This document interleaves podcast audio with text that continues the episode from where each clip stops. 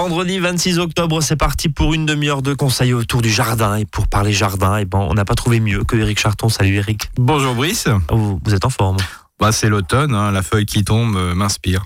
Si la feuille qui tombe vous inspire, tant mieux, tant que c'est que la feuille qui tombe, tout va bien. Eric Charton, conseiller en jardinage naturel auprès des missions eau du SDEA et de la communauté de communes du pays de Guebwiller, qu'on salue. Eric, on va continuer un petit peu ce qu'on s'est dit, je crois, il y a 15 jours. Alors, bien sûr, vous le disiez, les feuilles tombent. On va commencer, on continue un petit peu à débarrasser le jardin. Le jardin. On le nettoie, grossièrement. Gentiment, on nettoie un petit peu tout ça. Qu'est-ce qu'on va faire aujourd'hui et de quoi on va parler? On va parler un petit peu, comme dit, de ces feuilles mortes, et notamment celles qui posent toujours question, parce que à chaque fois que je suis dans une animation, et surtout à cette période, qu'est-ce que je fais des feuilles malades, nanana. Donc je vais enfin... Des feuilles et des plantes de tomates malades, par exemple. Tout ce qui est malade, ça pose souvent problème aux gens. En sachant, vous verrez, il n'y a pas trop de soucis. On va en parler. Et puis, on va également parler dans la deuxième partie de cette émission du sol. Maintenant qu'on a un petit peu moins de travail au jardin, au potager, l'idée, c'est de prendre un peu le temps et juste de s'arrêter. On nous dit ce sol, ça grouille de vie. Il y a plein de flore, il y a de la microflore, la microfaune, c'est bien ça. Il faut juste rentrer dans le vif du sujet. Il faut que vous nous expliquiez ce qu'il y a dans le sol. On en parle dans quelques minutes. Ça permet aussi de prendre un peu de hauteur dans cette rubrique jardinage. Eric, un mot sur le potager, sur le verger. Alors donc sur le potager, faut savoir que là ça pousse, ça continue de pousser parce qu'il a vu le mois d'octobre qu'on a, il fait chaud. La terre est encore bien chaude, septembre chaud, un début d'octobre chaud. Donc ça continue vraiment de pousser. Heureusement qu'il y a un petit peu de rosée le matin. Et notamment, je voudrais faire un petit focus sur les salades. Alors la salade d'hiver ou la salade d'été ou la salade de printemps, parce que je ne sais plus où on en est à cause des températures qu'on a eu au début de saison. Donc il faut savoir que là, toutes ces salades qu'on a repiquées poussent très fortement. C'est tout ce qui est légumes-feuilles d'abord, c'est vraiment en ce moment le règne du légume-feuille. Donc bien sûr, les feuilles ne sont pas malades, la pousse est rapide, la pousse est haute, parce que je dirais même les salades d'hiver...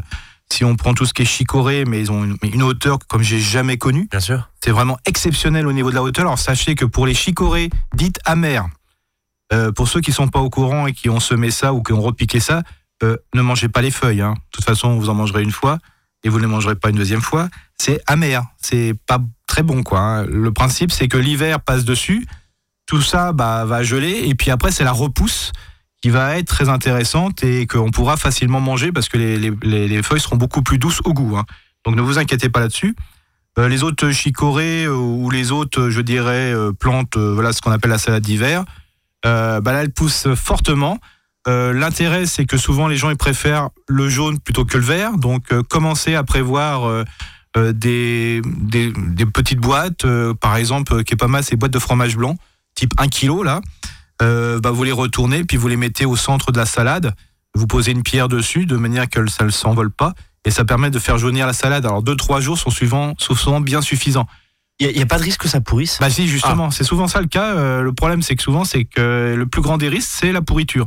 Donc ne laissez pas pendant une semaine ce couvercle mais par contre vérifiez et puis surtout si c'est très humide, mettez-le plutôt de l'après-midi quand il y a eu, par exemple, s'il y a eu trop de rosée ou que les feuilles sont trop humides. Laissez sécher, en gros. Donc ça, c'est vraiment intéressant. Pareil, quand vous coupez une salade, n'arrachez pas la salade, mais coupez la salade. C'est-à-dire laissez la racine dans le sol de manière, justement, et on reparlera tout à l'heure, que la biodiversité du sol puisse s'en nourrir, voire même sur certaines salades, on peut avoir des repousses de salades, des petites salades sur les côtés, tout simplement parce que les yeux axillaires vont être libérés. Alors, on a vu les salades, surtout ce qui est tomates. Je crois qu'il y a 15 jours, on parlait des tomates. Vous nous disiez juste, si je me souviens bien, votre plant de poivron, vous pouvez même le sortir, le mettre dans un grand pot. Et si vous avez la chance d'avoir éventuellement une véranda, une baie vitrée, au chaud, pourquoi pas. Et puis aussi, je peux le préciser là, c'est aussi tout ce qui est petits piments. Les piments, c'est vraiment, souvent les pieds sont beaucoup plus petits et ça fait même de la décoration. Mais attention, toujours la dangerosité des pieds de piment. Quand c'est au jardin, il n'y a pas trop de dangerosité. Mais quand vous les mettez à l'intérieur, n'oubliez pas que vous avez des enfants, vous avez des animaux. Je veux dire, il y a toujours de la dangerosité s'ils se frottent après les yeux. Ah ok, oui, ouais. Oui. Ouais. Sur le piment. Sur le piment, d'accord. Oui. Comprenez pas pourquoi un piment était dangereux. Non, c'est sur le piment, et ça je sais qu'il y a toujours des petits accidents là-dessus domestiques. Donc bon, attention, le poivron est un peu plus inoffensif, alors, parce que forcément il ne pique pas. Bon, alors on a vu justement un petit peu ce grand ménage là qu'on continue tout doucement au potager. On avait parlé notamment aussi des choux qui avaient beaucoup de peine à venir parce qu'il a fait très chaud cet été. Ceux qui ont été plantés cet été. Là, on continue d'arroser s'il n'a pas beaucoup plu. Bah oui, là faut. Alors, selon les zones. Alors disons que si on arrose, il faut toujours mettre un déchet organique dessus pour optimiser. Pour pailler, ouais. Pour pailler de manière à pouvoir optimiser la pluie, quoi. Bon là, comme dit, les choux vont plus vraiment grossir. Mais vous inquiétez pas pour ceux qui ont du retard sur des choux fleurs type romanesco, type chou-fleur, type brocoli. Ça c'est la production et jusqu'au printemps. Ne vous inquiétez. Donc on peut les laisser. On va les laisser en terre. Il y a des gens qui commencent à arracher leurs choux, disent oui parce qu'ils viendront jamais. Non. Vous pouvez avoir, on connaît pas la suite du climat qui va se faire. Oui, là. Puis même s'il gèle un petit peu, vous mettez un voile, non ? Bah oui, voilà. Ouais. Si on peut mettre un voile de protection, ou même si vous avez une bâche plastique, en sachant que s'il fait très chaud, il faut toujours retirer la voile de plastique parce que vous avez des risques de pourriture intense. Mais sachez que les choux, laissez-les dehors, quoi. Ne vous prenez pas le chou. C'est ce que je voulais dire. Eric. Complètement. Non. Et puis vous en avez. Ouais. Par contre, ne vous inquiétez pas, c'est pas de votre faute. Il y a les choux de Bruxelles. Qu'est-ce qui se passe ? Les choux de Bruxelles, les yeux qu'on doit manger, les choux. Les petits choux. Ouais. Ils commencent à débourrer, c'est-à-dire ils fleurissent. C'est pas de votre faute, c'est parce que ils ont été stressés par l'excès de chaleur souvent de l'été, et ce qui fait que le chou va pas, le bourgeon va fleurir plutôt que prévu. Donc deux solutions, soit vous dès qu'ils commencent un peu à s'ouvrir, coupez-les et mangez-les un peu comme des choux fleurs. D'accord. C'est pas tout à fait le même goût, mais voilà, ça peut jouer comme ça. Ou sinon laissez fleurir complètement et ça va faire un peu de biodiversité au jardin. D'accord. Donc, mais le pied du coup, il est foutu. Est-ce qu'il oui, produira plus non, des choux Bruxelles ? Là, il se croit au printemps. D'accord. Ouais. Donc bon. Mais c'est le stress. On sait très bien que la mise à fleur. La mise à fleur se fait quand il y a un coup de stress. Quand il y a un stress. Et ça, même si on a bien arrosé cet été. Oui, si on a bien fait. C'est la chaleur. C'est vraiment la chaleur qui fait. Allez, on marque une première pause dans cette émission. 13h07 sur Azure FM. Courte pause musicale et on revient à parler jardin. Et on va plonger dans le sol. Sortez vos bêches. À tout de suite. À votre service, le magazine pratique qui vous facilite le quotidien. 13h, 13h30 sur Azure FM.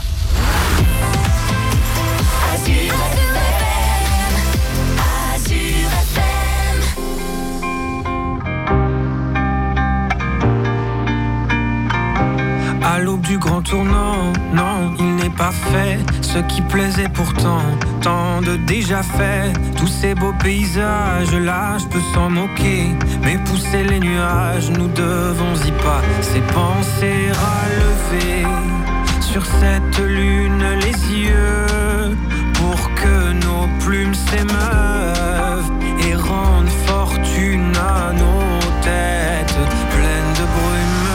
Ceci n'est pas un au revoir, je pensais plus du haut. Revoir la belle histoire, sans avoir peur du temps qui passe, de la hauteur, sans peur du ciel, en idée éternelle. Non, non, non, le temps a abjuré, sans peur du sel, le naturel, d'une note passée, penser à lever. Sur cette lune les yeux, pour que nos plumes s'émeuvent et rendent fortune à nos têtes pleines de brume. Ceci n'est pas un au revoir, je pensais plus du haut. Revoir la belle histoire, sans avoir peur du temps qui passe, de la hauteur à ceci n'est pas un au revoir, je pensais plus du haut. Revoir la belle histoire, sans avoir peur du temps qui passe, de la hauteur. Et si tu as peur du cadran, oh, regarde bien tous ces gens. Ce n'est pas un rêve, c'est la vie. Ceci n'est pas un au revoir, je pensais plus du haut. Revoir la belle histoire, sans avoir peur du temps qui passe, de la hauteur. Ah, ceci n'est pas un au revoir, je pensais plus du haut. Revoir la belle histoire, sans avoir peur du temps qui passe, de la hauteur. Ah, ceci n'est pas un au revoir, je pensais plus du haut. Revoir la belle histoire, sans avoir peur du temps qui passe, de la hauteur.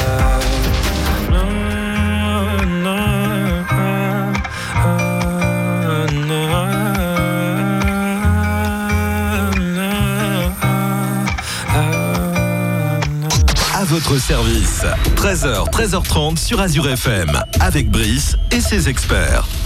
Deuxième partie de cette émission consacrée au jardinage comme tous les 15 jours. Et Eric Charton est toujours à mes côtés. Et on va s'intéresser au sol. Le sol voyage au fond du sol. Oui, c'est ça. L'idée, c'est de se dire, on a un petit peu plus le temps là, parce que forcément, il y a un peu moins de travail à faire dehors. Même si on peut bricoler, on aura le temps, hein, bien sûr, jusqu'au printemps prochain de discuter un petit peu. Mais c'est de s'intéresser au sol. Et avec cette petite pirouette, on va forcément s'intéresser aussi aux déchets, parce que vous dites, et ça fait quoi ? Ça fait 5 ou 6 ans, je crois, hein, qu'on travaille ensemble.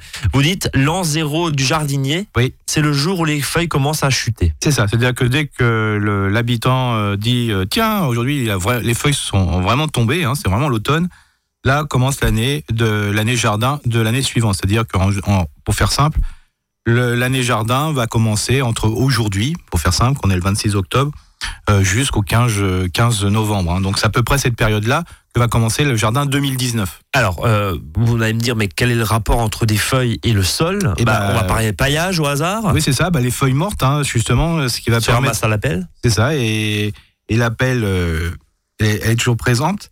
Il faut savoir que ces feuilles mortes vont couvrir le sol, c'est-à-dire que ce déchet qui couvre le sol va permettre...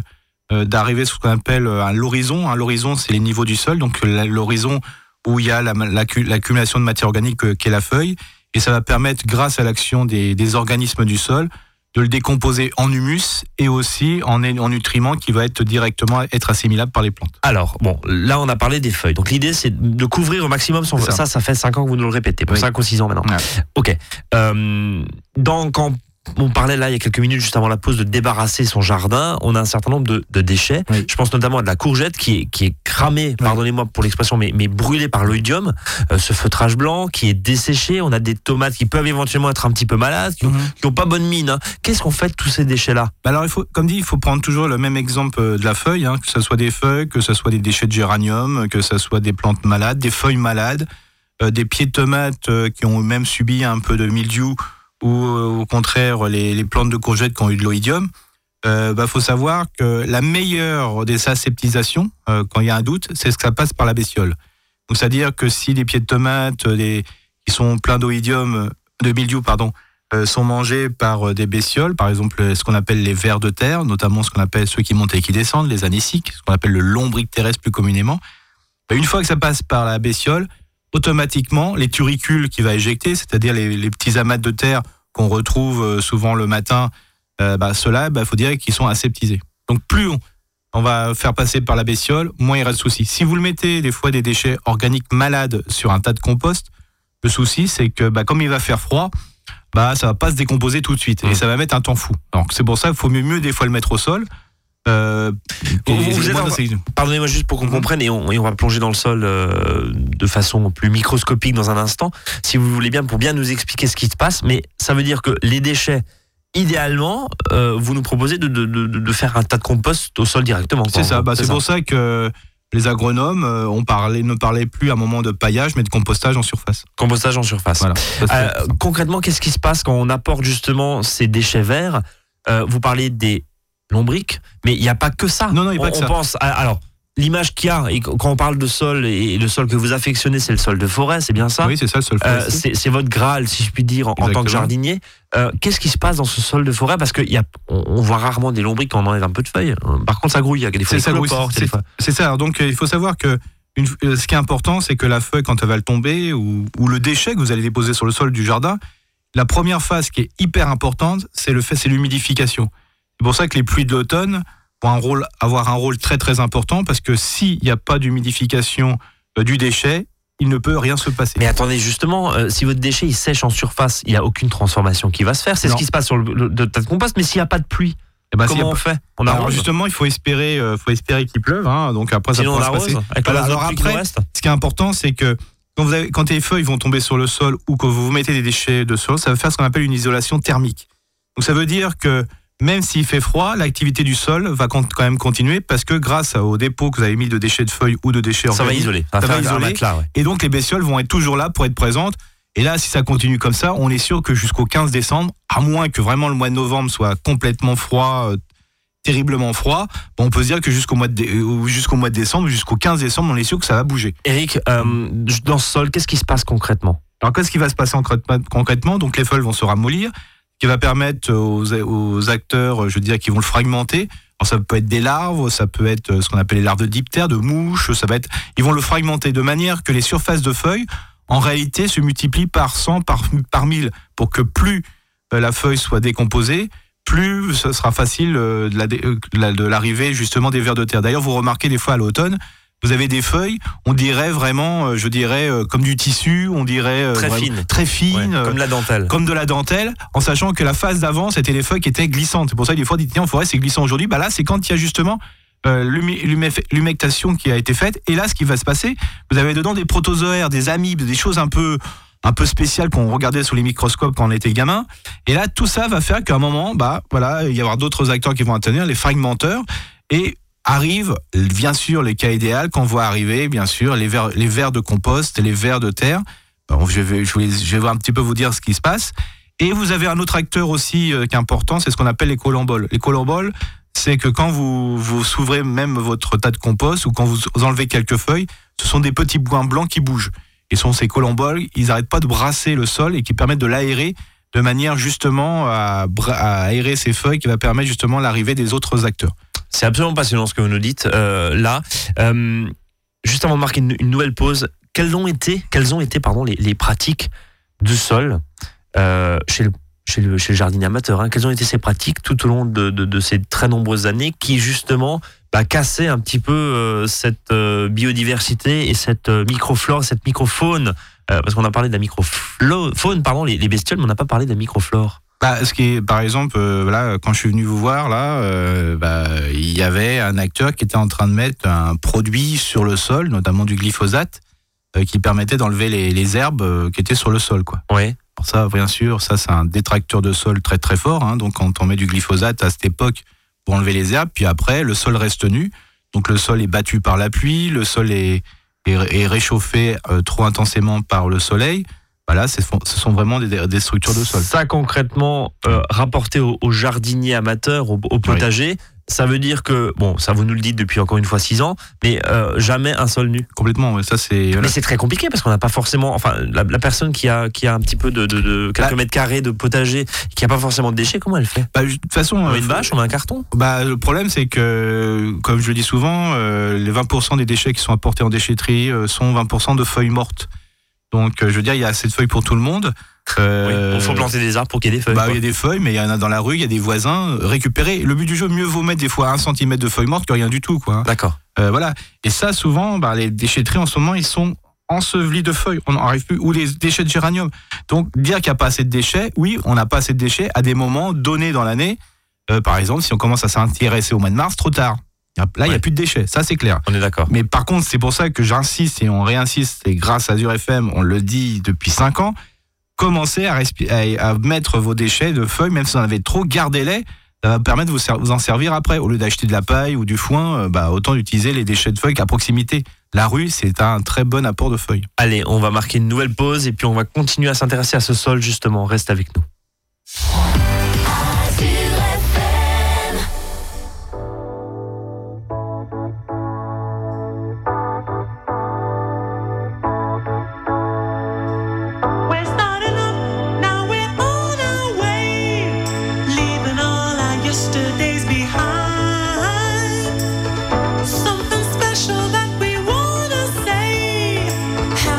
It's just a state of mind.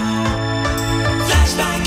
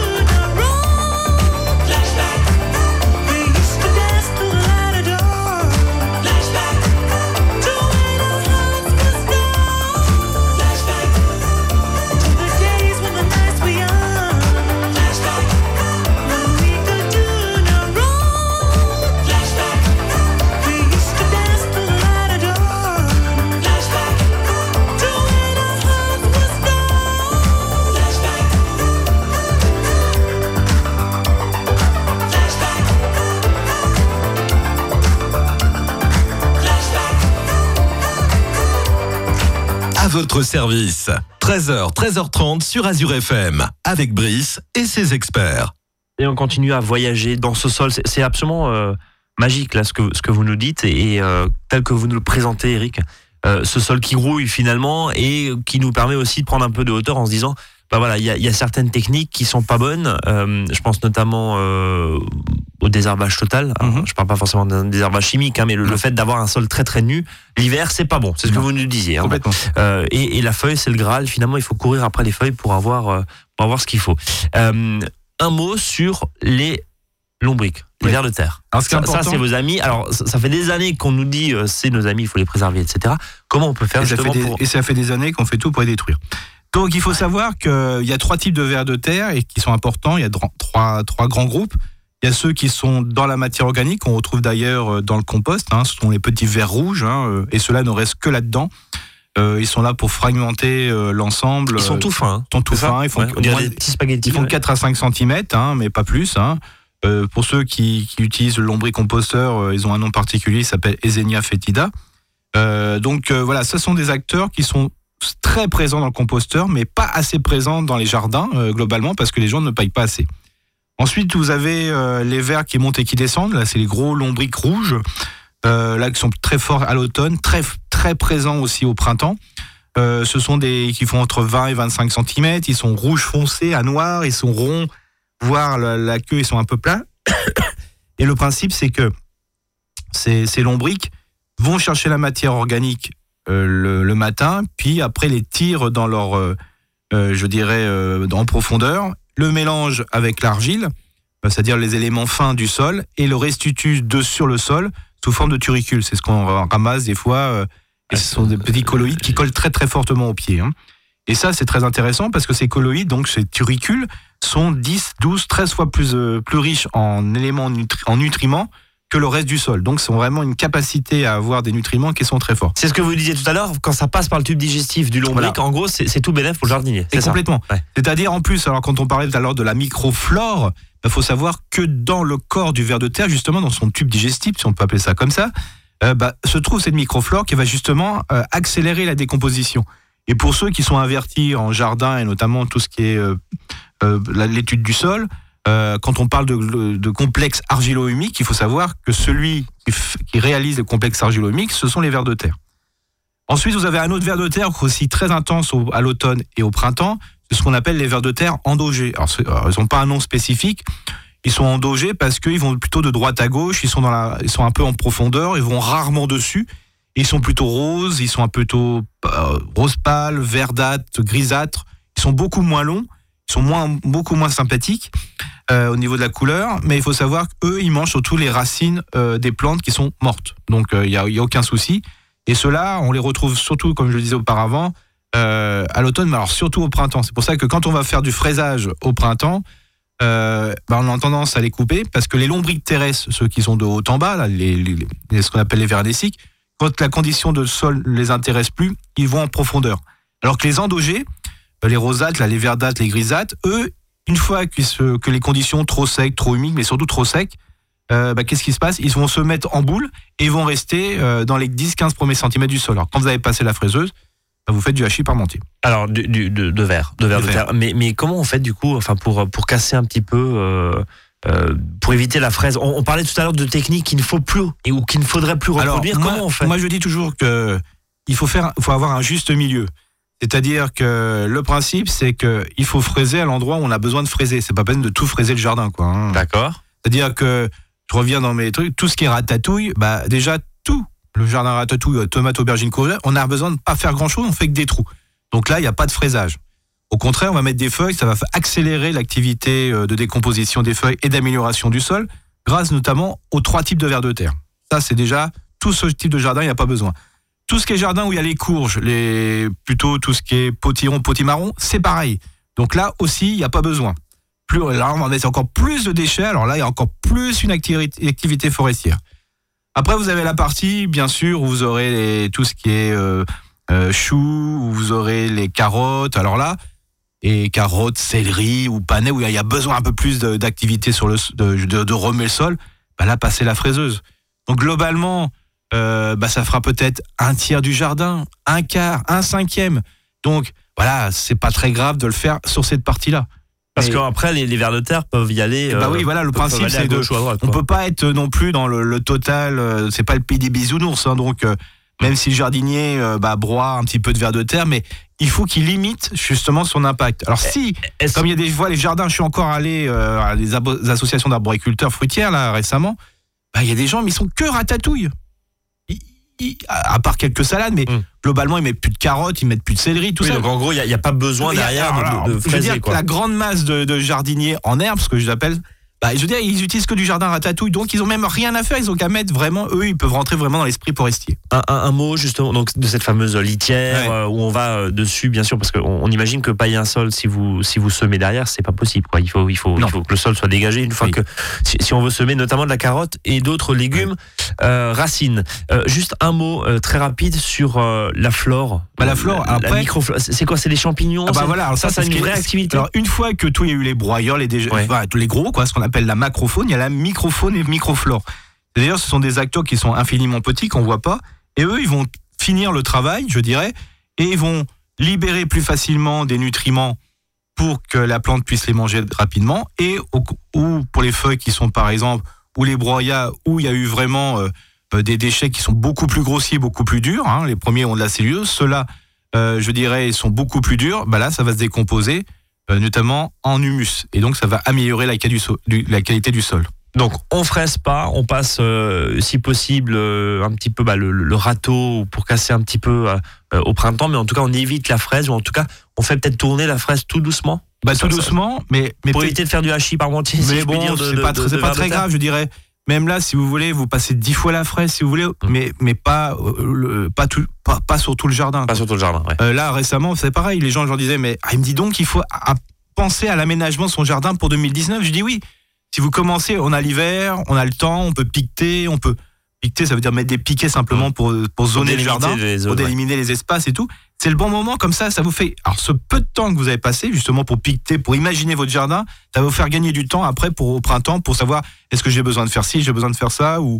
Est-ce que je dois fraiser ou je dois pas fraiser, quoi. En tout cas, merci infiniment pour ce voyage. Monsieur le professeur de biologie, on peut vous appeler ça comme ça aujourd'hui. C'était un petit peu pompeux. Mais... vous avez donné plein de noms en latin, ça fait très classe en tout cas en soirée. Oui. On termine par quelques dates, rendez-vous. Deux dates. Hein. Bon, si vous voulez me subir ce soir, vous pouvez aller au centre Théodore Monod à Colmar. C'est à 19h30. On fera, grâce à l'Observatoire de la Nature, je fais un petit papotage sur préparer son jardin pour être serein en 2019. Et voilà. Et puis samedi, après m'avoir subi le vendredi soir, le samedi, vous pouvez aller à 14h grâce au Conservatoire des sites Alsaciens, à un chantier nature à Hirsfelden. Rendez-vous au parking de la salle polyvalente pour du nettoyage de prairies. On a noté ces rendez-vous. On vous retrouve encore une fois sur Facebook, Jardin et Biodiversité en Alsace. C'est votre page Facebook. Merci infiniment, Eric. Bon travail au jardin. La feuille tombe. Mais que la feuille tombe. Salut à tous. Excellent week-end. À lundi. Salut à tous.